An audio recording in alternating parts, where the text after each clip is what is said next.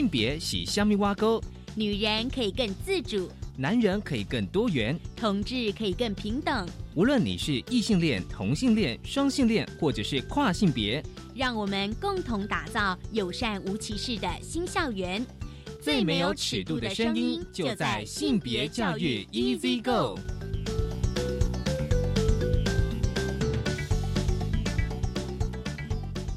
Hello，大家午安，欢迎收听教育电台性别平等 Easy Go，我是温龙。不知道这礼拜大家过得好吗？今天呢，今天节目内容哦，就是性别大八卦，想跟大家来谈谈，就是跨国同性婚姻，就是伴侣盟哦，他们呃在脸书的讯息，就是阿古跟信奇呢，其实呢在上个礼拜已经结婚登记，成为台湾史上第一对台湾澳门跨国的同性配偶。稍后呢，跟大家分享这一则讯息。而今天的性别慢慢聊，想跟大家聊的是性别平等教育季刊，这是一份非常重要的刊物。呃，第九十三期的专题是网络科技中的性别暴力。很高兴我们邀请到了这一期的专题主编，同时也在国立屏东科技大学通识教育中心任教的廖佩如副教授来跟我们聊。我们先进行性别大八卦。别大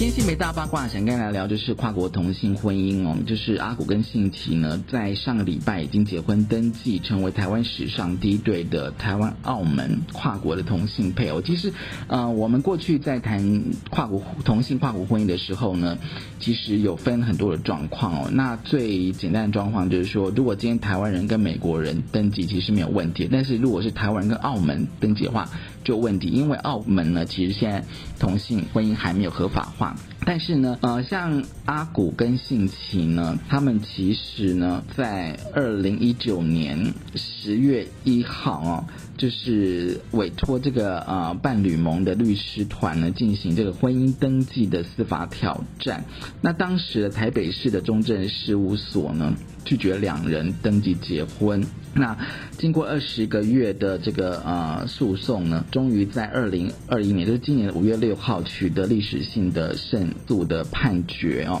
就是说他们其实是可以登记结婚的。那法院哦，法院其实呢，就是说，就台北高等行政法院在今年五月六号判决呢。就是说啊，命令这个台北市中正户政事务所呢，应该给予他们两个登记哦。那中正事务所并没有上诉，所以判决确定。所以他们在嗯八月十三号已经登记结婚，这是台湾第一对哦，就是台湾澳门。但是呢，这并不表示说哦，台湾所有的同性跨国婚姻呢，他们其实都可以去登记的。而在那一天哦，就是八月十三号呢，他们在结婚登记的时候呢，像信奇跟阿古呢，其实呢。他们还是非常的关切，就是说，至今无法结婚的跨国同性伴侣，他们说呢，就是希望透过今天的登记呢，让政府理解到跨国同性伴侣至今没有办法登记结婚是法律的缺口，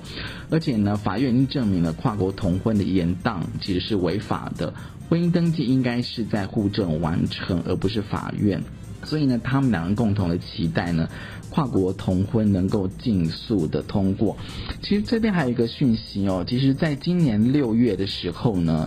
监察委员他们呢，呃，部分监察委员他们接受了台湾伴侣权益推动联盟，就是伴侣盟的陈情呢，决定这个启动调查来保障跨国同性婚姻的自由的基本人权。因为呢，就是有监委表示说呢，像这个案子涉及的人权保障的国家义务。还有就是消除对妇女一切形式歧视的公约哦。那么婚姻自由、家庭团聚、探视照顾等议题呢？那么相关机关是否依照就是四日七四八的意志执行哦？那么但后续呢？监委认为说呢，像配套措施规划与办理进行为和？以申请自动调查。那么要了解说跨国同性的伴侣一直没有办法登记的症结问题哦。那这个是今年六月的新闻。那伴侣盟哦说，这个其实呢，跨国同性伴侣呢，他们在国内办理这个呃结婚登记的实质要件与行政措施呢，其实面临很多问题哦。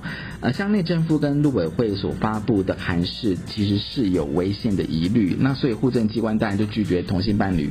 他们就是登记结婚啦。那这个呃自动调查呢，其实已经正式展开哦，预估今年十月以前会有结果。但是我们期待今年的十月，台湾的跨国同性婚姻有一个很好美好的结果。这是今天开始跟大家分享的性别大八卦，稍回来性别慢慢聊。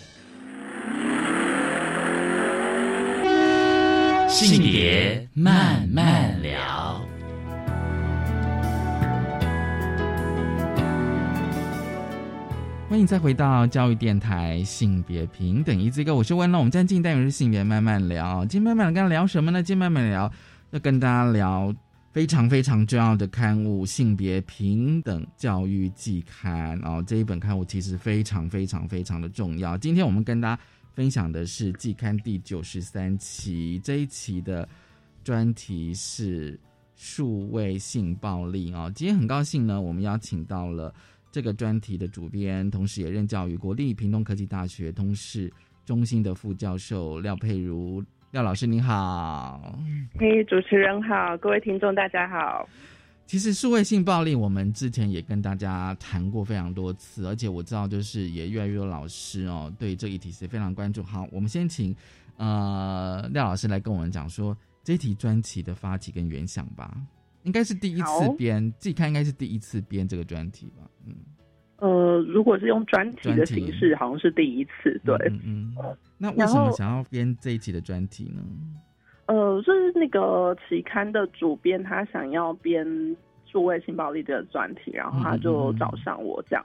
然后我们在讨论的过程里面，其实我就在思考说，因为我们现在台湾，你说政策上面或法规上面都还在讨论数位性暴力的定义要怎么去定义，包含哪些事情这样。对对对。对，然后我自己在想，从我自己接触一些，就是呃，比如说社工，他们在做一些青少年或者是儿少事件的经验，然后还有。我自己在校园里面处理一些校园性侵案件的这些经验里面，我在想说，数位科技是现在的学生，不管是国小，你看很小的小孩，可能两三岁他就三 C 育儿了这样，他就开始玩平板这样，对对对，他从很小就开始接触三 C 产品，然后就会上网，会去找自己想要的东西，然后一直到大学生，所以就是说现在世代。呃，我们会说他们可能生下来就被这些科技物环绕着，然后就很习惯可以上网去搜寻自己想要的东西，去找自己想要认识的人等等的这样。嗯，所以我在想说。我们谈性暴力的时候，谈数位性暴力的时候，如果不够了解数位性文化的话，不够了解现在在网络上面有什么样子的有趣的事情，嗯嗯，哦，或者是我可能有一些人会觉得网络是危险的，那我们至少要去了解网络世界，去了解它整个文化的面向。它当然有很多很多不同的面向，但我们至少可以开始去了解。这样子，我们去谈数位性暴力的时候，才能把。所谓的性暴力，把性暴力放在一个背景，放在一个文化脉络下面去理解，这是我一开始想要规划的方向。方向这样子哦，而且因为这一题专题哦，就是说除了就是网络的霸凌跟羞辱文化哦，然后还有就是比如说像男同志的呃网络交友的文化，还有就是可能受到校园霸凌哦。当各种的系统哦都没办法去支持这个学生的时候，他是会从网络去寻求了协助。那当然还有就是说，在校园如果发生了就是呃数位性暴力，那性平会的处理之到底要怎么去处理？其实，在这个专题里面有个副标，就是危险跟受害之外，我们还能谈什么？刚刚其实像廖老师你有提到，就是说。教育工作者其实要去了解这个数位性文化，可是要如何去了解这个数位性文化？而且我会觉得说，其实，在了解之前，我们也实在是有太多迷思，你知道吗？因为其实我自己的经验是说，我记得以前刚有网络的时候，好吧，就是二十年前好了，就是说啊，觉得网络是危险的哦，然后迷惘啊，等于堕落这样子，然后叫我对对对对啊，对对对，就是网络成瘾这样子。那我会觉得，在我的 成长的过程当中。就从年轻到现在，都觉得说，好像对于网络这件事情，我觉得我们好像在教育现场多半都会用比较负面的态度来看待，对，或者把它视为一种青少年的社会问题哦，青少年的社会问题这样子。然后我就想说，可是到了二零二一年的今天，我们的谈法好像应该要不太一样，应该内涵应该是需要改变的。对，就是我觉得。应该说，包含我们自己，虽然我们也是从没有网络，然后到有网络这样子成长起来，然后这一路跟着网络一起成长的过程里面，其实也慢慢的会发现说，哎，在网络上其实可以建立自己的社群，在某些地方可以找到归属感，嗯我可以因为我的兴趣。哦，或者是有一些人追星，比如说青少年追星，他可以透过网络上的社团，他连接跟认识很多来自不同国家、不同文化的人。嗯哼，所以网络上其实。就是过去的某一种迷思，九零年代可能很多在谈网络成瘾，很多在谈说网络是危险的，爸爸妈妈还会限制小孩使用网络的时间，不是因为眼睛会很累，而是因为怕小孩认识奇奇怪怪的人这样。嗯嗯嗯嗯。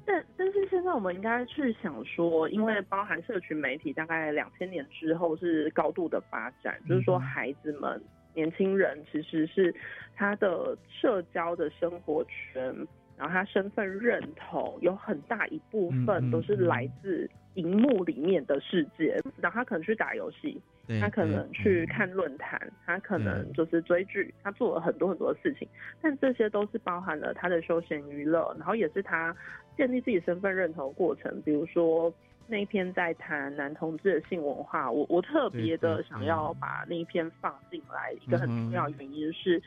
很多的性少数的学生其实是透过网络才开始去建立自己的身份认同。那个开始建立自己身份认同，意思是说他可能在国中甚至国小的时候，他觉得自己跟别人不一样，但他没有机会可以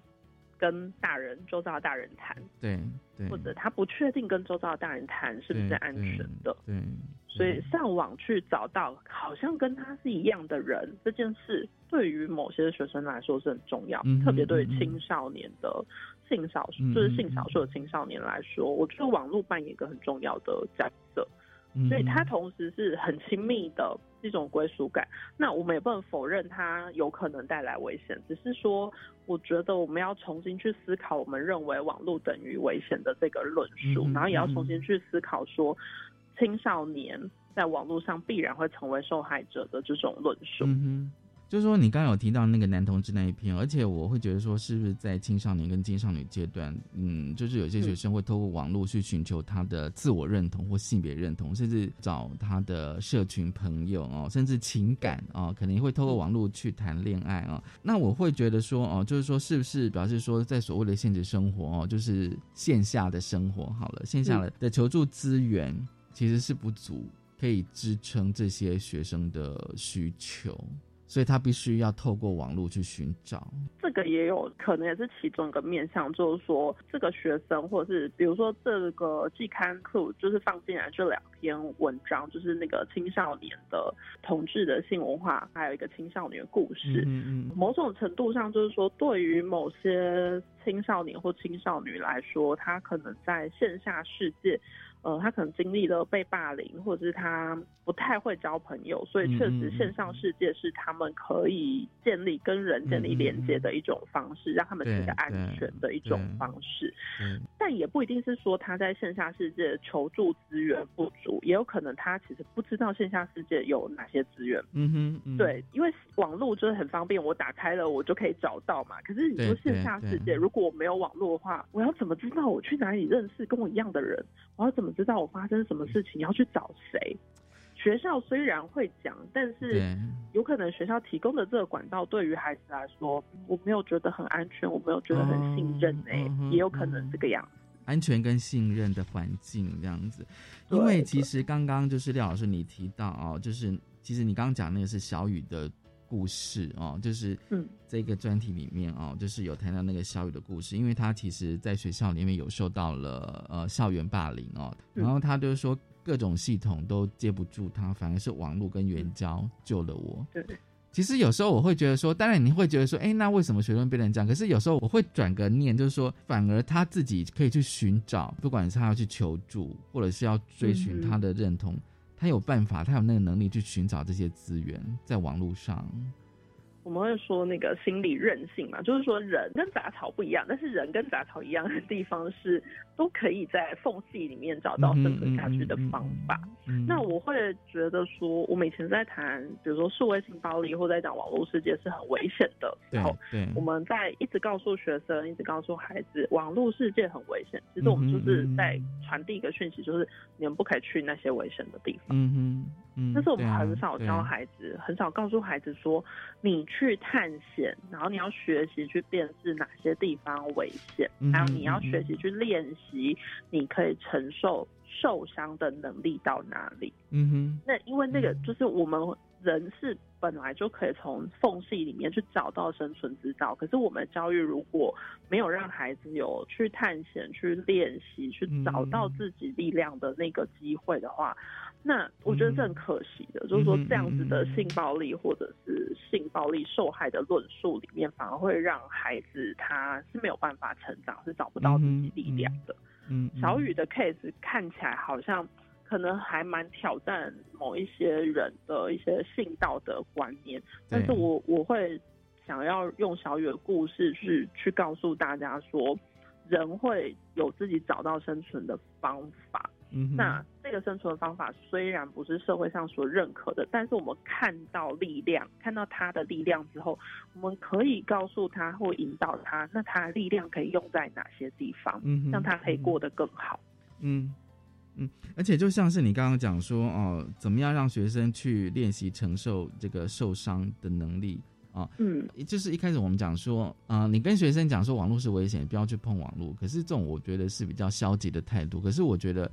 可以让他讲说，你可以去使用网络，但是你怎么样让自己在安全的能力之下，你可以去使用这些东西，对，你知道吗？怎么样学会感觉到危险的讯号？因为禁止他们的话，他不会知道危险的讯号是什么。对，然后这个小雨的故事是因为他触动我的地方，是因为啊，除了你刚刚讲说他挑战就是也许很多人的一些道德的价值观念啊，可是因为我自己比较钦佩这个小雨，是说他其实年纪很轻哦，他就可以自己在网络上寻求各种的资源。对对，所以其实我觉得人就是那个求生的本能吧，或者说人会想要跟别人建立连接的这种需求，其实会驱使很多学生。他会到网络上面去寻求他想要寻求的资源或者是连接，我觉得这个是很自然的现象。所以，比如说有一些爸爸妈妈或有一些老师就会说：“我的孩子为什么直接沉迷在线上游戏，然后半夜都不睡觉？”这样子，对对对对，就是会会用一种很生气，或者是很想要，就是那我就是把电脑给关掉，还是什么样？可是我觉得要换一个角度，是去试着去理解，说他今天不睡觉，他竟然愿意不睡觉，然后挂在那里玩游戏，那他的伙伴是不是给了他什么东西？就是那种情感或者是亲密的需求，他的伙伴满足了这些东西，所以他今天宁愿不要睡觉，因为在那里好好玩哦，然后他感觉到他有朋友这样。嗯，不管是家庭或学校，可能对他来讲是有欠缺的。然后他可能就没办法。对，有可能学校真的太无聊，或者是家庭里面爸爸妈妈一直碎念，我爸爸妈妈都不想要了解为什么我上网是为了什么这样。所以还是要回到我们一开始那个问的问题哦，不管是教育工作者或者是家长啊，要如何去了解，一定要去了解哦，这个数位的性文化，还不只是数位的文化，要去了解数位的性文化哦。我我可以举一个例子吗？可以啊，可以。比如说有一些青少年，就是我们过往以前，或者说我们老人家，我们老人家会觉得女生倒追男生，好像是我们以前熟悉的文化里面会觉得，呃，好奇怪，或者说女生很少会倒追男生。嗯嗯。可是你会发现，有些青少年她在网络上交友的能力很强。对，她可以有很多老公，这又挑战了我们的想法。好像我们我们很习惯说是一对一的关系，可是她的很多老公不见得是男朋友，所以她习惯这样称呼。嗯她觉得亲密的这种男性的友人，他不见得是真的在交往的关系。嗯嗯，那我们其实要试着去理解说，那她为什么需要这么多老公？她跟她这么多的老公在聊些什么啊？对对对对，对我觉得这个其实是一个包含不只是性文化，还包含性别文化，然后那个亲密关系的运作，在网络世界可能跟在线下世界是，我觉得会有蛮大的差异。就好像就是，我知道有些就是有些女生玩电玩游戏的那个状况，我觉得有时候好像有点类似哎，对，所以我就觉得说这个数位啊，加上性暴力哦，我觉得那个可能要更深化的谈法。我们下个阶段再跟就是呃廖老师来谈哦，就是说你在这一集的季刊里面，你自己写了一篇文章，就是创伤与疗愈空间。我发现里面有提到，就是说在网络上空间，其实有时候它是两面刃。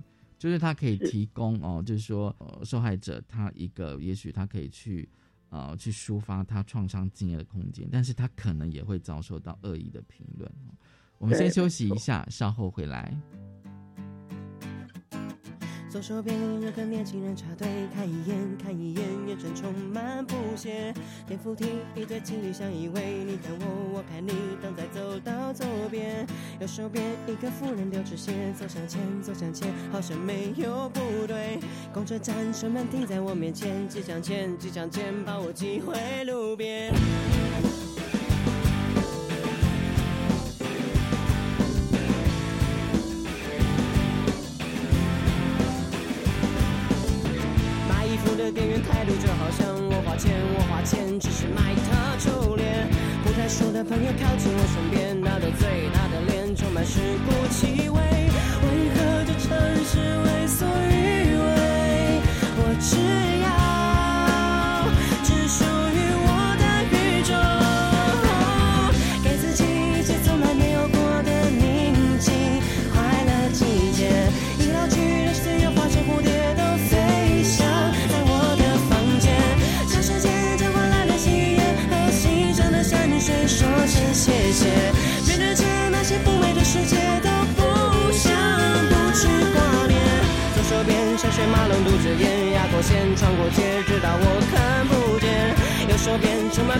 情节，一直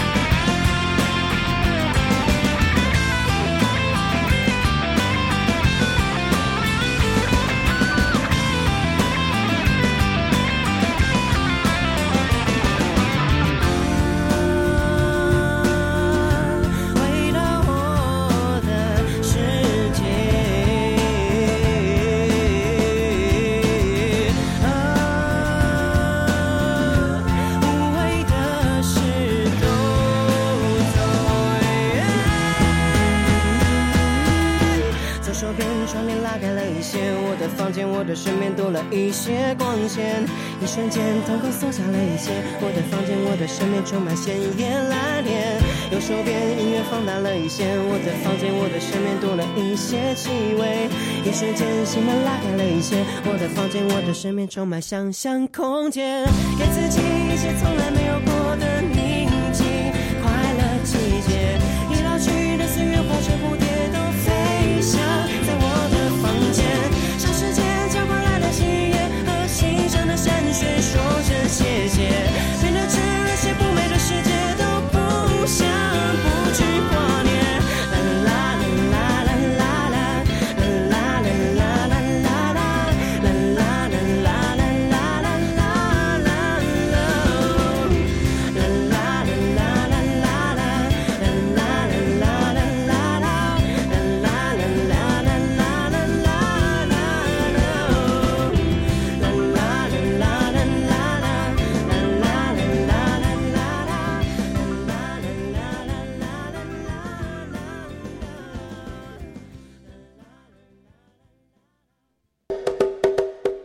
地方创生实验室，设计翻转地方创生。地方创生是一场全民运动，盘点地方资源，打造在地特色，为台湾的未来走出自己的路。我是何培军，唯有人心重生，地方才得以创生。每周六下午一点零五分到两点钟，小峰邀请您加入地方创生实验室，一起说家乡，聊地方。孩子上网时间太超过怎么办？现在上课都要上网，重点不在时间，更要过滤不当内容。来，我介绍你一个好帮手——网络守护天使二点零 PC Ceiling 家长守护版，它可以过滤不适当的网络内容，还可以管理上网时间哦，很棒哦！现在就赶快到教育部与趋势科技合作的网络守护天使二点零网站下载电脑版和手机版。没错，以上广告由教育部提供。早前听到法医心就惊，今嘛咱拢有机会通做法官。二零二三年国民法官制度要开始，重大案件第一审有六位民间人士，甲三个法官同齐来审理。人民的观点、人民的感受，从此受重视。做国民法官，毋那是咱的权利，嘛是咱的责任甲义务。国民法官制度需要咱勇敢、坚定来支持。以上广告由司法院提供。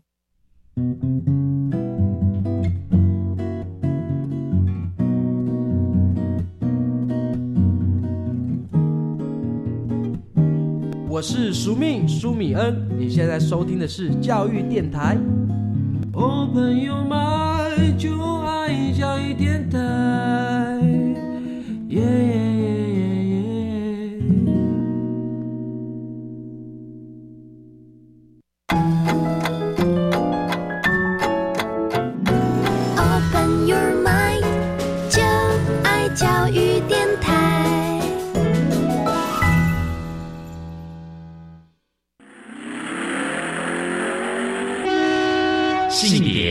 慢慢聊。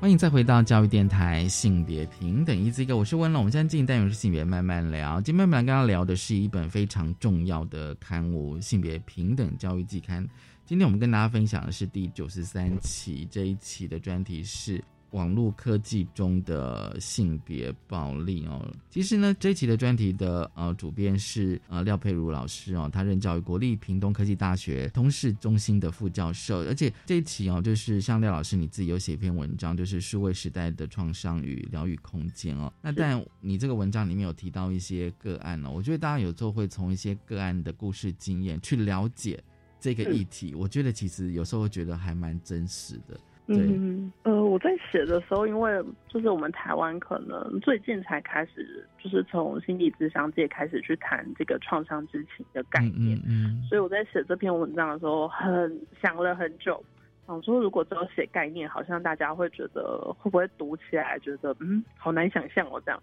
对，会比较抽象，嗯。稍微改编了身边的几个案例，然后用案例来谈其中的几个概念，这样。嗯嗯，对，因为其实啊，你里面有提到一个呃现象，就是说，像在网络上空间可以提供分享受害者他创伤经验，比如说我今天可以在脸书哦，或者是比如说其他的的网络啊，然后我可以写一些我可能去分享我的受伤的一些经验，但是。这个网络空间也可能会变成这些哦，幸存者可能受到恶意的批评，甚至我觉得比较呃可怕，就是说他的自身经验可能又被解读成另外一种版本之类的哦，然后甚至再更进一步，可能他连社交软体都没办法再继续使用，因为只要一打开电脑都是批评他的东西。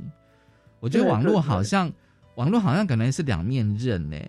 它同时可以抒发，但是也可能会接受到一些恶意的攻击。会变成这样子。对，我在那个文章没有办法再谈的更细的一个点，然后也是我觉得很重要的点，就是说我们通常会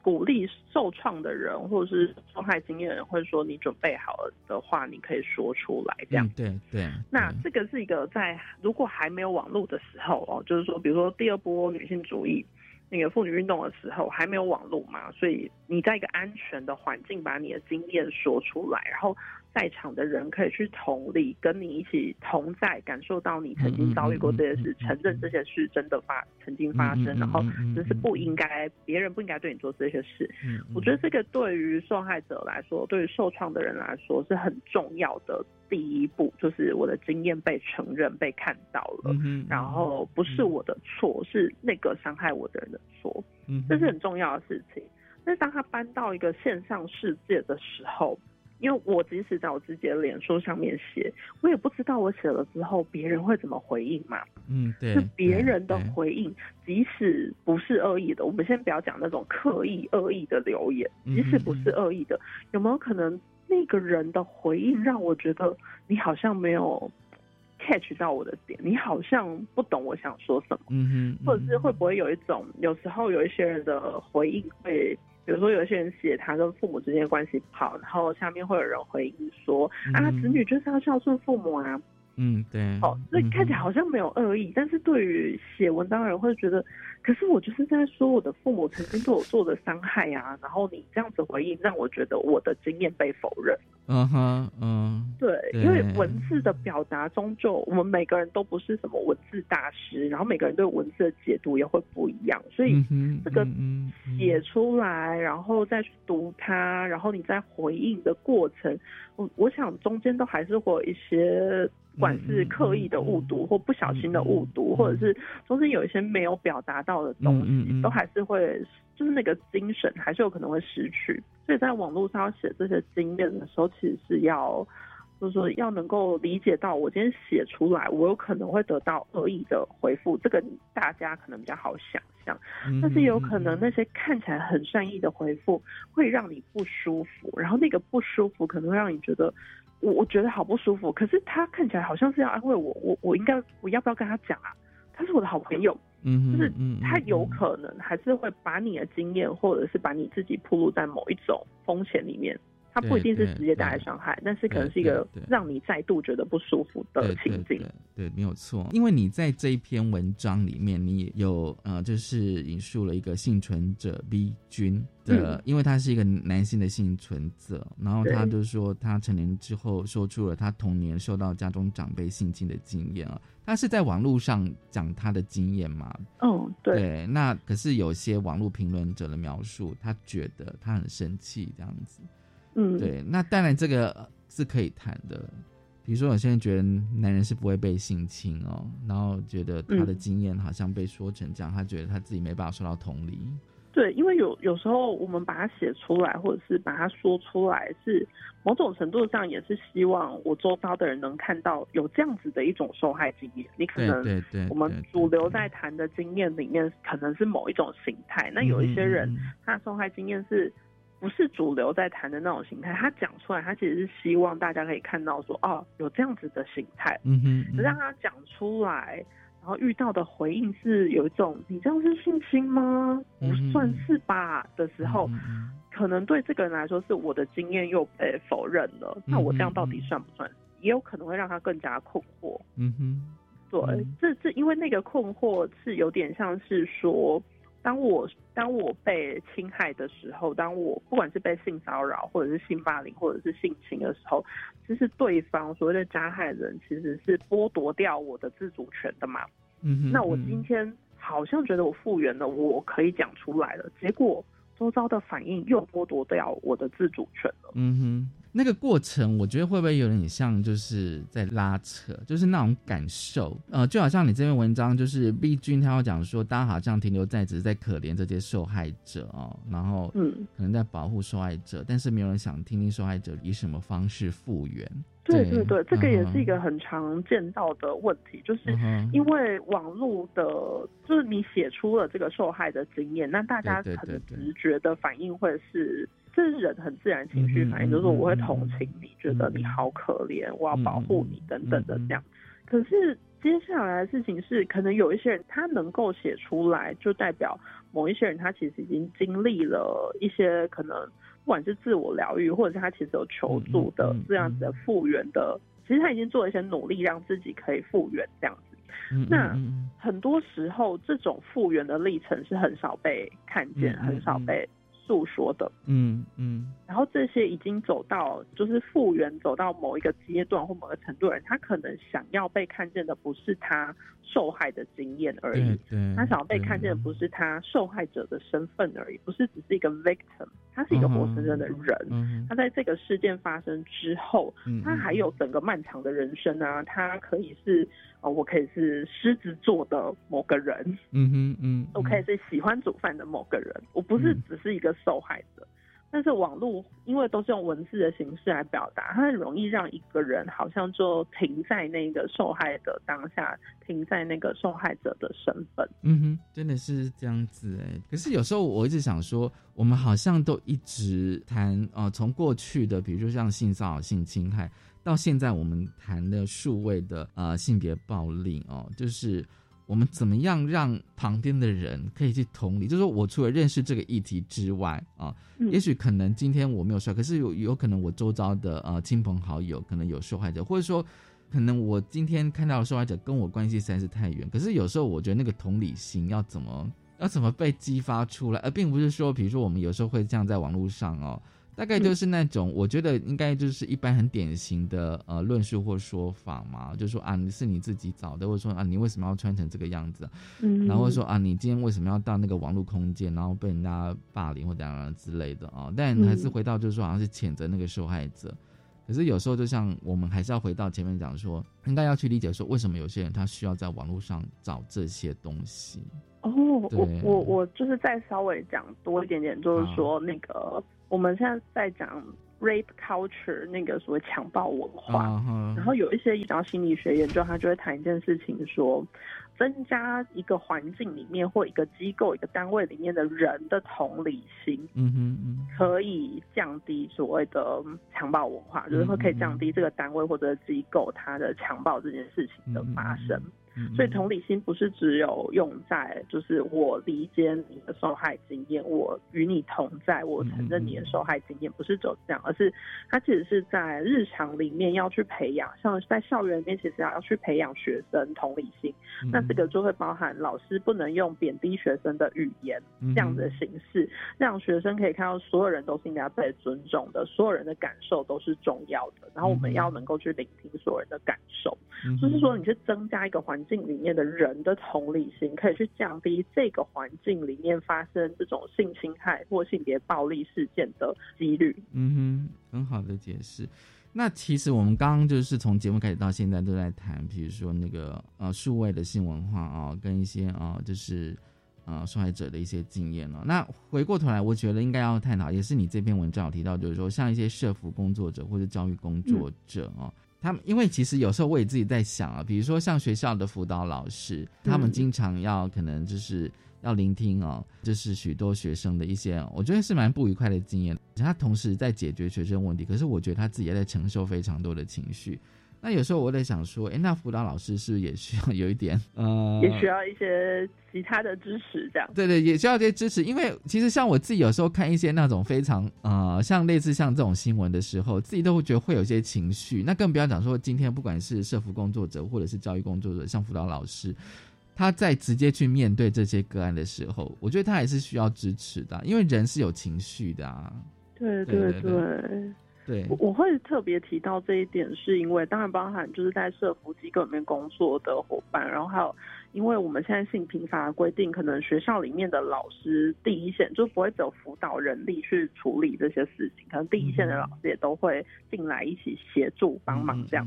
那在这样的情况下面，其实真的就是要提醒所有的老师，因为可能社服机构在做相关业务的伙伴都已经有这些概念了，所以特别要提醒说，学校里面的老师就是说，当你遇到了学生发生了可能性别暴力的事情。然后，当你在进入协助的时候，如果这个过程里面你有感受到自己的情绪其实有很大的波动，或者是你的情绪状态开始变得不好的时候，你要开始学习照顾自己。那当然，我文章其实没有提到这么多，就是你要怎么照顾自己，就是大家可以自己去网络上去 Google 去查那个创伤知情这个概念是什么意思。然后那个照顾自己很简单的，用很简单很简单的方式，就是说我今天可能在看一。一个案件报告，或者是我包含我自己在做调查的过程，做性别案件调查过程，我都会有某些时刻真的听到受害者讲的某些事情的时候，我我会感觉到说，听到我的心跳加速，然后我我我感觉到我整个就是开始有那种开始握拳的，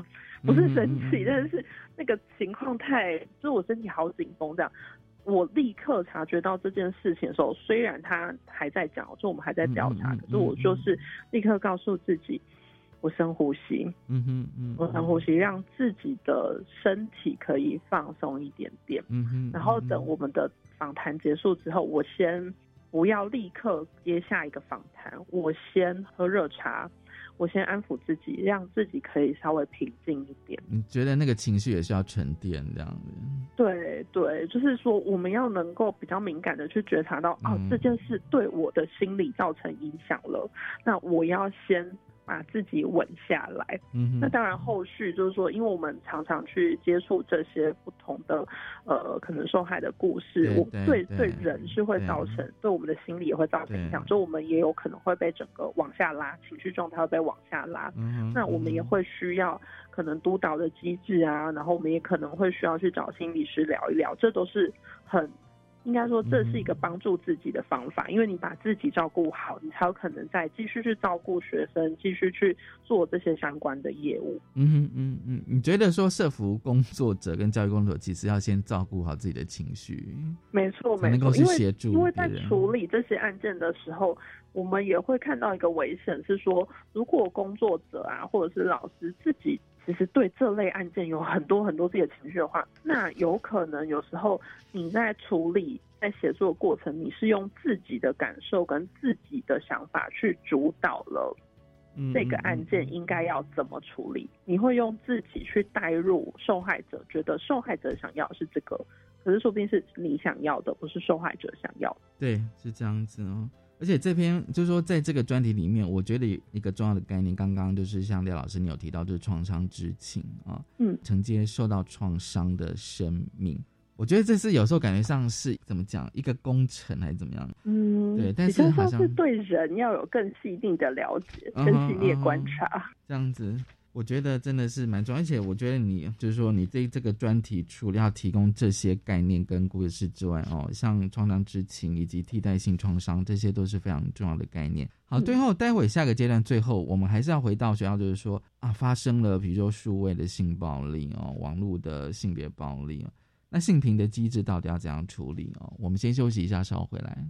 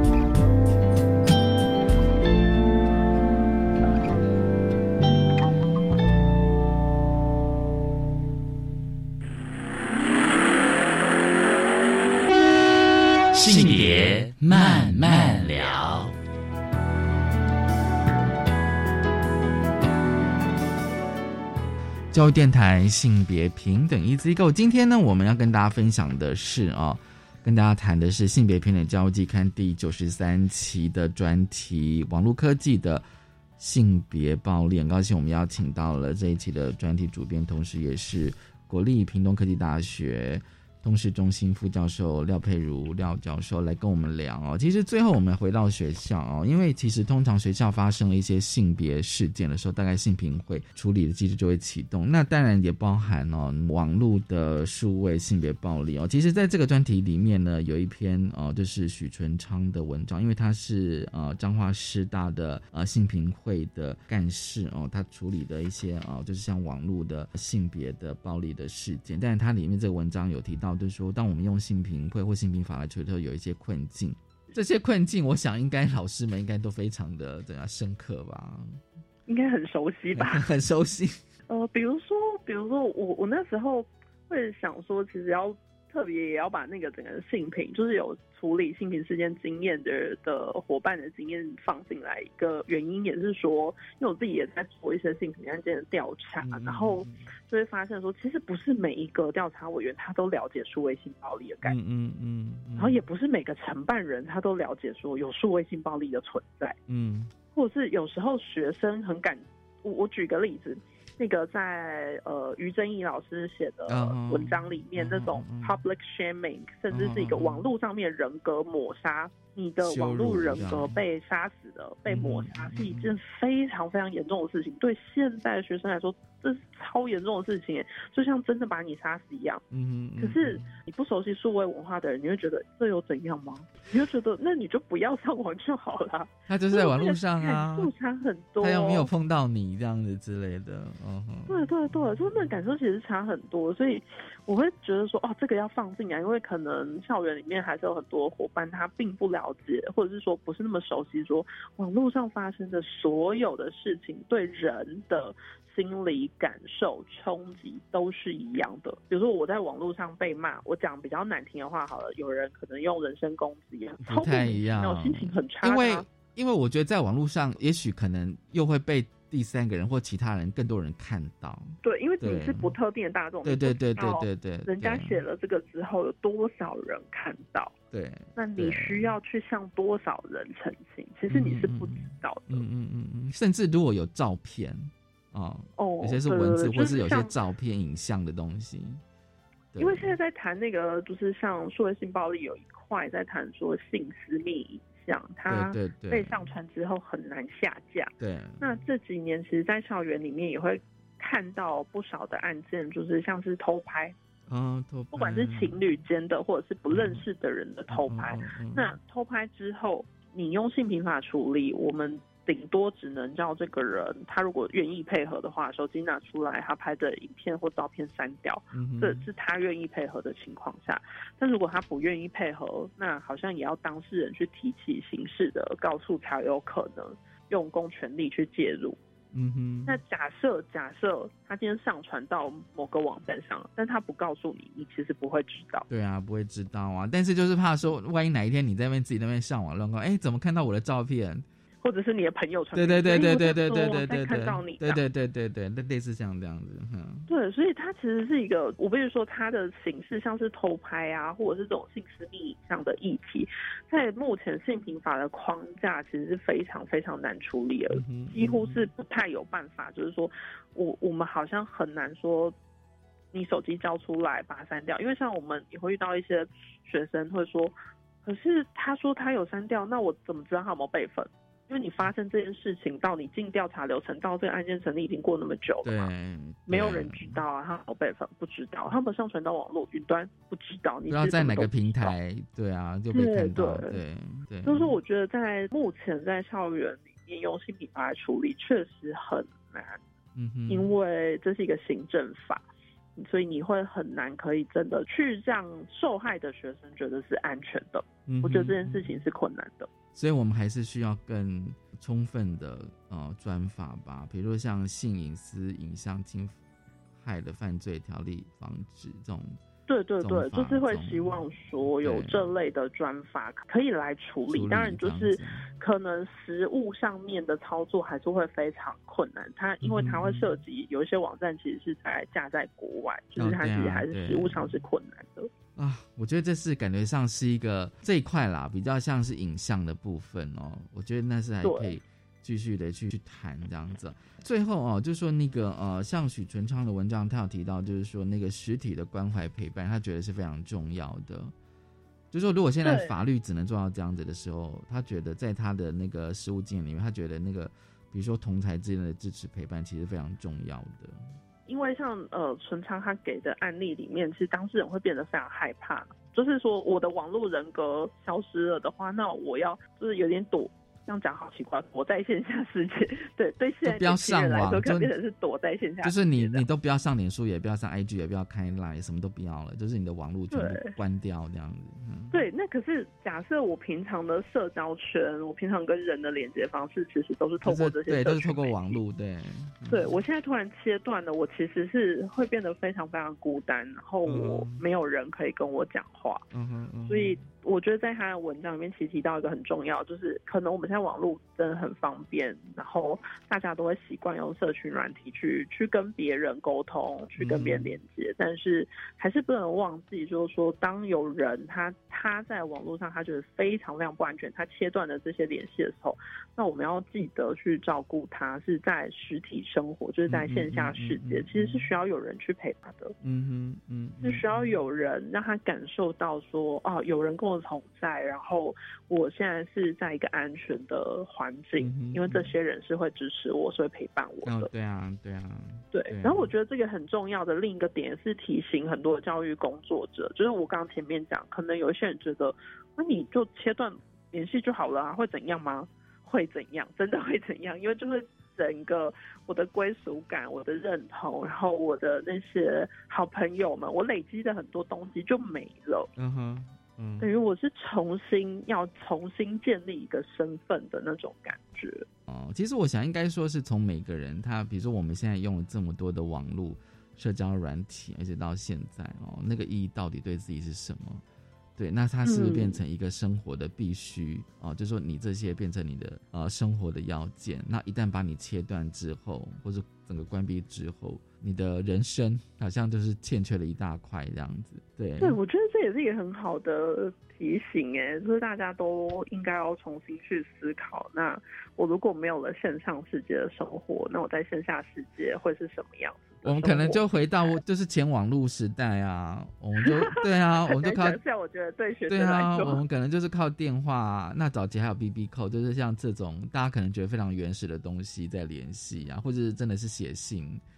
以后学校的课题、功课、暑假作业可能会是一个礼拜断网这样，一个礼拜断网，线下生世界的生活。哦，就是说，让大家在一个呃，比如说至少一天有几个小时是没有网络这样子嘛，这样。对对。今天真的很高兴，就是廖佩武老师来跟我们分享哦，新媒体的教育季刊真的很重要啊。那九十三期的专题哦，我觉得大家可以看里面的很多呃这个专题的文章哦，我觉得应该对你的不管是在教学上或在实务上哦，我觉得应该非常有帮助。谢谢廖佩如老师，谢谢文龙，谢谢大家。大家收听今天的性别平等一字歌，拜拜。Fly me to the moon, let me play among the stars, and let me see what spring is like on a Jupiter and Mars. In other words, hold my hand. In other words, baby, kiss me. Fill my heart with song and let me sing forevermore. You are all I long for, all I worship and adore. In other words, please be true. Other words,